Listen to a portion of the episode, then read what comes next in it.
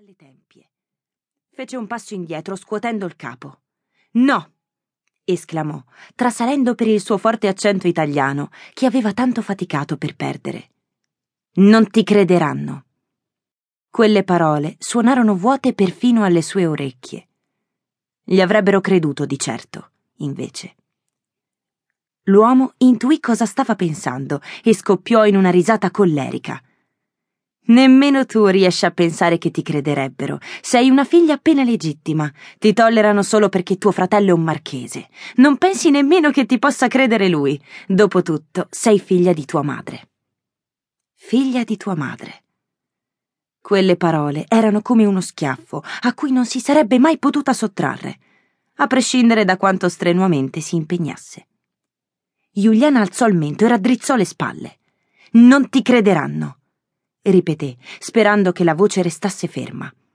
Perché non crederebbero mai che io possa aver desiderato proprio te, porco. L'uomo impiegò un po' a decifrare quell'insulto lanciato in italiano, ma una volta compreso, Greybaum le si avvicinò, afferrandola con la grossa mano dalle dita a salsicciotto. Era più basso di lei, ma le saltò addosso con una forza bruta. Le agguantò un polso, sprofondandole le dita nella carne, che le avrebbero di certo provocato un livido, mentre Giuliana tentava di divincolarsi dalla presa, torcendosi e bruciandosi la pelle. Espresse il suo dolore con un sibilo e agì distinto, ringraziando il creatore perché aveva imparato a lottare dai ragazzi della riva del fiume veronese. Alzò un ginocchio e diede un colpo preciso e violento. Greiba urlò, allentando la presa tanto da permetterle di scappare. E lei fece l'unica cosa che le venne in mente. Correre.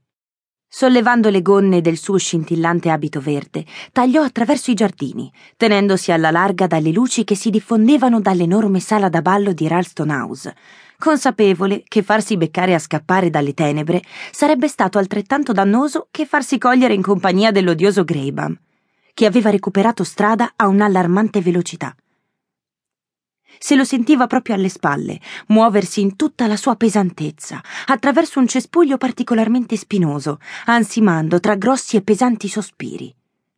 Quei suoni la incitavano, facendola scattare attraverso il cancello laterale del giardino, nelle scuderie confinanti con Ralston House, dove una serie di carrozze attendevano una dietro l'altra in una lunga colonna che i lord e le lady richiedessero i loro servigi per tornare a casa.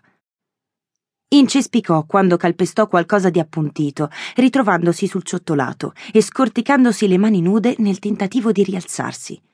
Si maledisse per aver deciso di sfilarsi i guanti che indossava nella sala da ballo. Fastidiosi o no, la pelle di capretto le avrebbe evitato di perdere sangue quella sera il cancello in ferro si chiuse oscillando alle sue spalle e Giuliana esitò per una frazione di secondo, convinta che il rumore avrebbe attirato l'attenzione. Con un rapido sguardo scorse un gruppo di cocchieri tutti impegnati in un gioco di dadi dall'altra parte del vicolo, inconsapevoli della sua presenza o semplicemente disinteressati. Gettandosi un'occhiata alle spalle, notò la grossa mole di Greybam avvicinarsi al cancello. Sembrava un toro che caricava contro un mantello rosso. Le restavano solo pochi secondi prima che la incornasse. Le carrozze erano la sua unica speranza. Sospirando sollevata nella sua lingua madre, si nascose dietro le imponenti teste di due grandi cavalli neri e avanzò rapidamente lungo la colonna di carrozze. Udì lo stridere del cancello che si apriva e poi sbatteva forte. Si bloccò immediatamente, tendendo le orecchie per sentire il suono rivelatore del predatore che avvicina la sua preda. Le batteva talmente forte il cuore da impedirle di sentire altro. In silenzio aprì la portiera di uno dei grandi veicoli e si issò fin dentro la carrozza, senza l'aiuto della scaletta. Avvertì il rumore del vestito che si strappava, quando il tessuto si impigliò nel bordo tagliente, e ignorando il moto di disappunto che ciò le provocò, strattonò le gonne nella carrozza, per poi allungarsi verso la porta e chiuderla, facendo il minor rumore possibile. Quell'abito in raso verde salice era stato un regalo di suo fratello, ben accetto visto il suo odio per i cerimoniosi vestiti dai colori pallidi indossati dalle altre dame non sposate del ton.